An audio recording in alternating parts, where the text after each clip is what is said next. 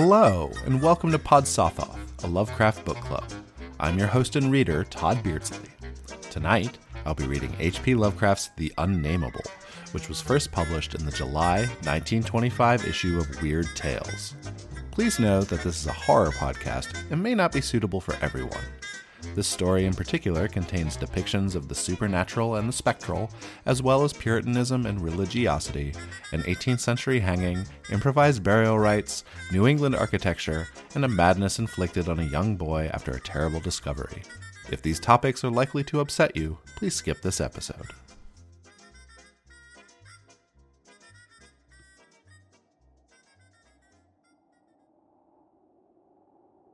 The Unnamable by H.P. Lovecraft. We were sitting on a dilapidated 17th century tomb in the late afternoon of an autumn day at the old burying ground in Arkham and speculating about the unnamable. Looking toward the giant willow in the center of the cemetery, whose trunk had nearly engulfed an ancient, illegible slab, I had made a fantastic remark about the spectral and unmentionable nourishment which the colossal roots must be sucking from in that hoary, charnel earth when my friend chided me for such nonsense and told me that since no interments had occurred there for over a century, nothing could possibly exist to nourish the tree in other than an ordinary manner. Besides, he added, my constant talk about unnamable and unmentionable things was a very puerile device, quite in keeping with my lowly standing as an author. I was too fond of ending my stories with sights or sounds which paralyzed my heroes' faculties and left them without courage, words, or associations to tell what they had experienced.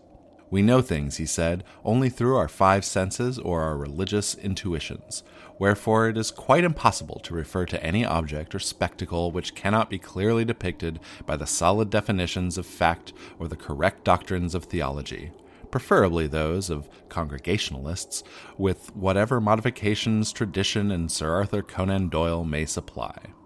With this friend, Joel Manton, I had often languidly disputed. He was principal of the East High School, born and bred in Boston and sharing New England's self satisfied deafness to the delicate overtones of life. It was his view that only our normal objective experiences possess any aesthetic significance, and that it is the province of the artist not so much to rouse strong emotion by action, ecstasy, and astonishment as to maintain a placid interest and appreciation by accurate, detailed transcripts of everyday affairs. Especially did he object to my preoccupation with the mystical and the unexplained for although believing in the supernatural much more fully than I, he would not admit that it is sufficiently commonplace for literary treatment. That a mind can find its greatest pleasure in the escapes from the daily treadmill and in original and dramatic recombinations of images usually thrown by habit and fatigue into the hackneyed patterns of actual existence was something virtually incredible to his clear, practical, and logical intellect. With him, all things and feelings had fixed dimensions, properties, causes, and effects. And although he vaguely knew that the mind sometimes holds visions and sensations of far less geometrical, classifiable, and workable nature, he believed himself justified in drawing an arbitrary line and ruling out of court all that cannot be experienced and understood by the average citizen. Besides, he was almost sure that nothing can be really unnamable. It didn't sound sensible to him. Though I well realize the futility of imaginative and metaphysical arguments against the complacency of an orthodox sun dweller, something in the scene of this afternoon colloquy moved me to more than usual contentiousness. The crumbling slate slabs, the patriarchal trees, and the centuried gambrel roofs of the witch haunted old town that stretched around all combined to rouse my spirit in defense of my work, and I was soon carrying my thrusts into the enemy's own country. It was not, indeed, difficult to begin a counterattack, for I knew that Joel Manton actually half clung to many old wives' superstitions which sophisticated people had long outgrown. Beliefs in the appearance of dying persons at distant places, and in the impressions left by old faces on windows through which they had gazed all their lives. To credit these whisperings of rural grandmothers, I now insisted, argued a faith in the existence of spectral substances on the earth apart from and subsequent to their material counterparts. It argued a capability of believing in phenomena beyond all normal notions. For if a dead man can transmit his visible or tangible image half across the world, or down the stretch of centuries, how can it be absurd to suppose that deserted houses are full of queer and sentient things, or that old graveyards teem with the terrible, unbodied intelligence of generations? And since spirit, in order to cause all the manifestations attributed to it, cannot be limited by any of the laws of matter, why is it extravagant to imagine psychically living dead things and shapes, or absences of shapes, which must for human spectators be utterly and appallingly unnameable? Common sense, in reflecting on these subjects, I assured my friend with some warmth, is merely a stupid absence of imagination and mental flexibility. Twilight had now approached, but neither of us felt any wish to cease speaking. Manton seemed unimpressed by my arguments and eager to refute them, having that confidence in his own opinions which had doubtless caused his success as a teacher, whilst I was too sure of my ground to fear defeat. The dusk fell, and lights faintly gleamed from some of the distant windows, but we did not move. Our seat on the tomb was very comfortable, and I knew that my prosaic friend would not mind the cavernous rift in the ancient root disturbed brickwork close behind us, or the utter blackness of the spot brought by the intervention of a tottering, deserted 17th century house between us and the nearest lighted road. There in the dark, upon that riven tomb by the deserted house, we talked about the unnameable, and after my friend had finished his scoffing, I told him of the awful evidence behind the story at which he had scoffed the most. My tale had been called The Attic Window and appeared in the January 1922 issue of Whispers. In a good many places, especially the South and the Pacific Coast, they took the magazines off the stands at the complaints of silly milksops. But New England didn't get the thrill and merely shrugged its shoulders at my extravagance. The thing, it was averred, was biologically impossible to start with, merely another of those crazy country mutterings which Cotton Mather had been gullible enough to dump into his chaotic Magnalia Christi Americana, and so poorly authenticated that even he had not ventured to name the locality where the horror occurred. And as to the way I amplified the bare jotting of the old mystic, that was quite impossible, and characteristic of a flighty and notional scribbler. Mather had indeed told of the thing as being born, but nobody but a cheap sensationalist would think of it having grown up, look into people's windows at night, and be hidden in the attic of a house, in flesh and in spirit, till someone saw it at the window centuries later and couldn't describe what it was that turned his hair gray. All this was flagrant trashiness, and my friend Manton was not slow to insist on that fact. Then I told him what I had found in an old diary kept between 1706 and 1723 unearthed among family papers not a mile from where we were sitting. That, and the certain reality of the scars of my ancestor's chest and back, which the diary described. I told him, too, of the fears of others in that region, and how they were whispered down for generations, and how no mythical madness came to the boy who in 1793 entered an abandoned house to examine certain traces suspected to be there. It had been an eldritch thing, no wonder sensitive students shudder at the Puritan age of Massachusetts. So little is known of what went on beneath the surface. So little, yet such a ghastly festering as it bubbles up putrescently in occasional ghoulish glimpses. The witchcraft terror is a horrible ray of light on what was stewing in men's crushed brains, but even that is a trifle. There was no beauty, no freedom. We can see that from the architectural and household remains, and the poisonous sermons of the cramped divines. And inside that rusted iron straitjacket lurked gibbering hideousness, perversion, and diabolism. Here, truly, was the apotheosis of the unnameable.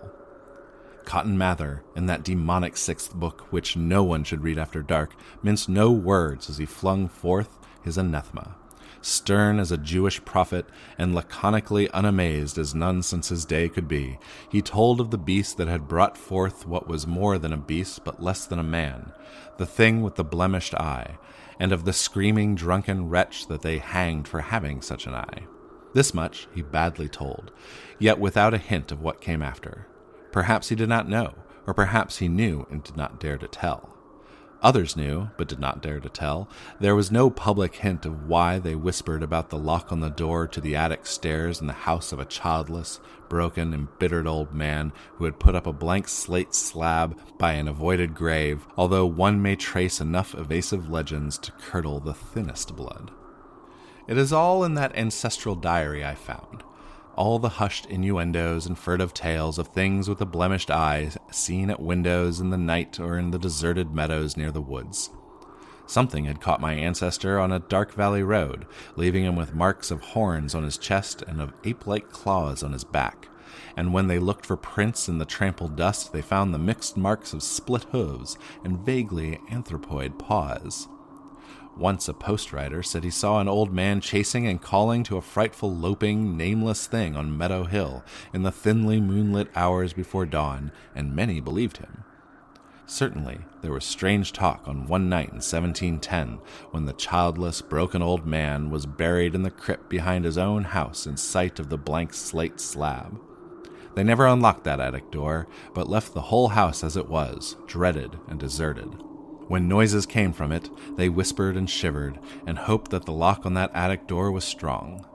Then they stopped hoping when the horror occurred at the parsonage, leaving not a soul alive or in one piece. With the years, the legends take on a spectral character. I suppose the thing, if it was a living thing, must have died. The memory had lingered hideously, all the more hideous because it was so secret. During this narration, my friend Manton had become very silent, and I saw that my words had impressed him. He did not laugh as I paused, but asked quite seriously about the boy who went mad in 1793 and who had presumably been the hero of my fiction. I told him why the boy had gone to that shunned, deserted house, and remarked that he ought to be interested, since he believed that the windows retained latent images of those who had sat at them. The boy had gone to look at the windows of that horrible attic because the tales of things seen behind them, and had come back screaming maniacally. Manton remained thoughtful as I said this, but gradually reverted to his analytical mood. He granted for the sake of argument that some unnatural monster really existed, but reminded me that even the most morbid perversion of nature need not be unnameable or scientifically indescribable. I admired his clearness and persistence, and added some further revelations I had collected among the old people.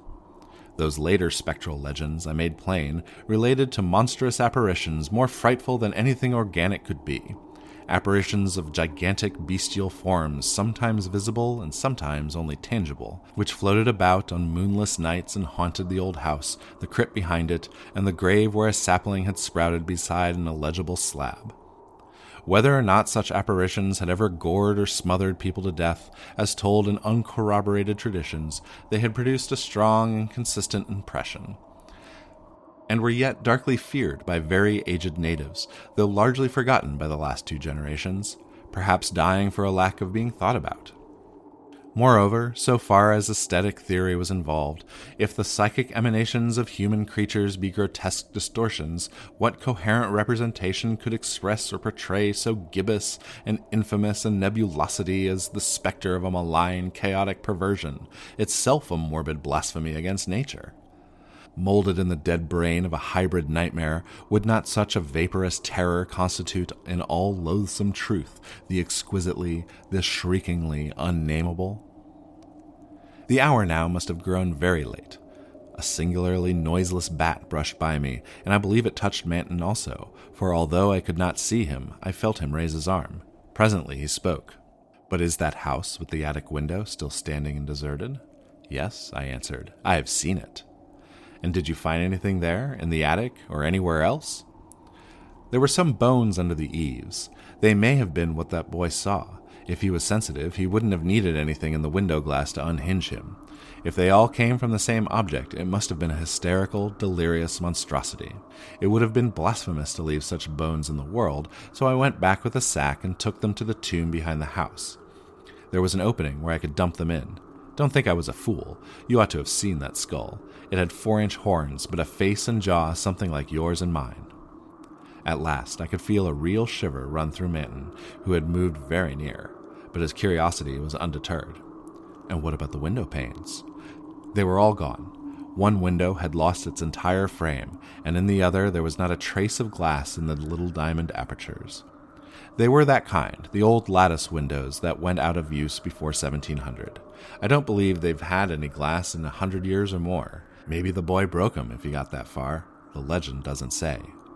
Manton was reflecting again. I'd like to see that house, Carter. Where is it? Glass or no glass, I must explore it a little. And the tomb where you put those bones, and the other grave without inscription. The whole thing must be a bit terrible. You did see it until it got dark. My friend was more wrought upon than I had suspected, for at this touch of harmless theatricalism, he stared neurotically away from me and actually cried out with a sort of gulping gasp which released a strain of previous repression. It was an odd cry, and all the more terrible because it was answered. For as it was still echoing, I heard a creaking sound through the pitchy blackness, and knew that a lattice window was opening in that accursed old house behind us and because all the other frames were long since fallen, I knew that it was the grisly, glassless frame of that demonic attic window.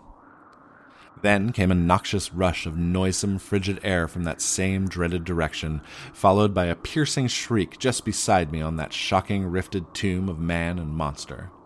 In another instant, I was knocked from my gruesome bench by the devilish threshing of some unseen entity of titanic size but undetermined nature, knocked sprawling on the root clutched mold of that abhorrent graveyard, while from the tomb came such a stifled uproar of gasping and whirring that my fancy peopled the rayless gloom with Miltonic legions of misshapen damned. There was a vortex of withering, ice cold wind, and the rattle of loose bricks and plaster, but I had mercifully fainted before I could learn what it meant. Manton, though smaller than I, is more resilient, for we opened our eyes at almost the same instant despite his greater injuries. Our couches were side by side, and we knew in a few seconds that we were in St. Mary's Hospital.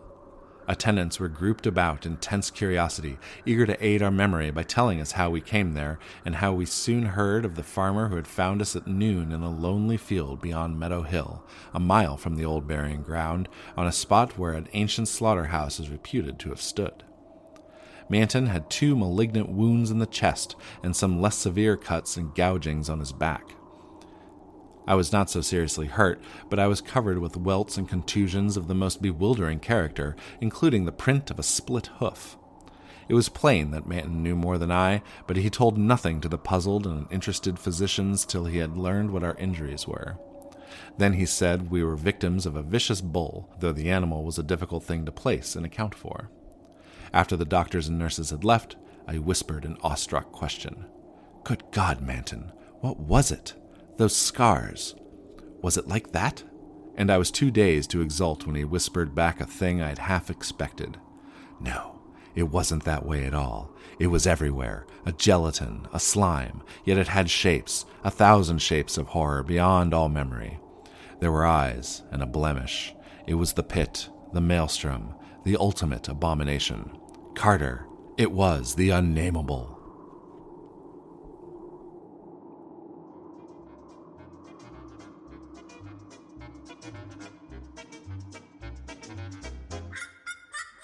This has been The Unnameable by H.P. Lovecraft, first published in the July 1925 issue of Weird Tales. Thank you so much for spending these minutes with me here at Pod.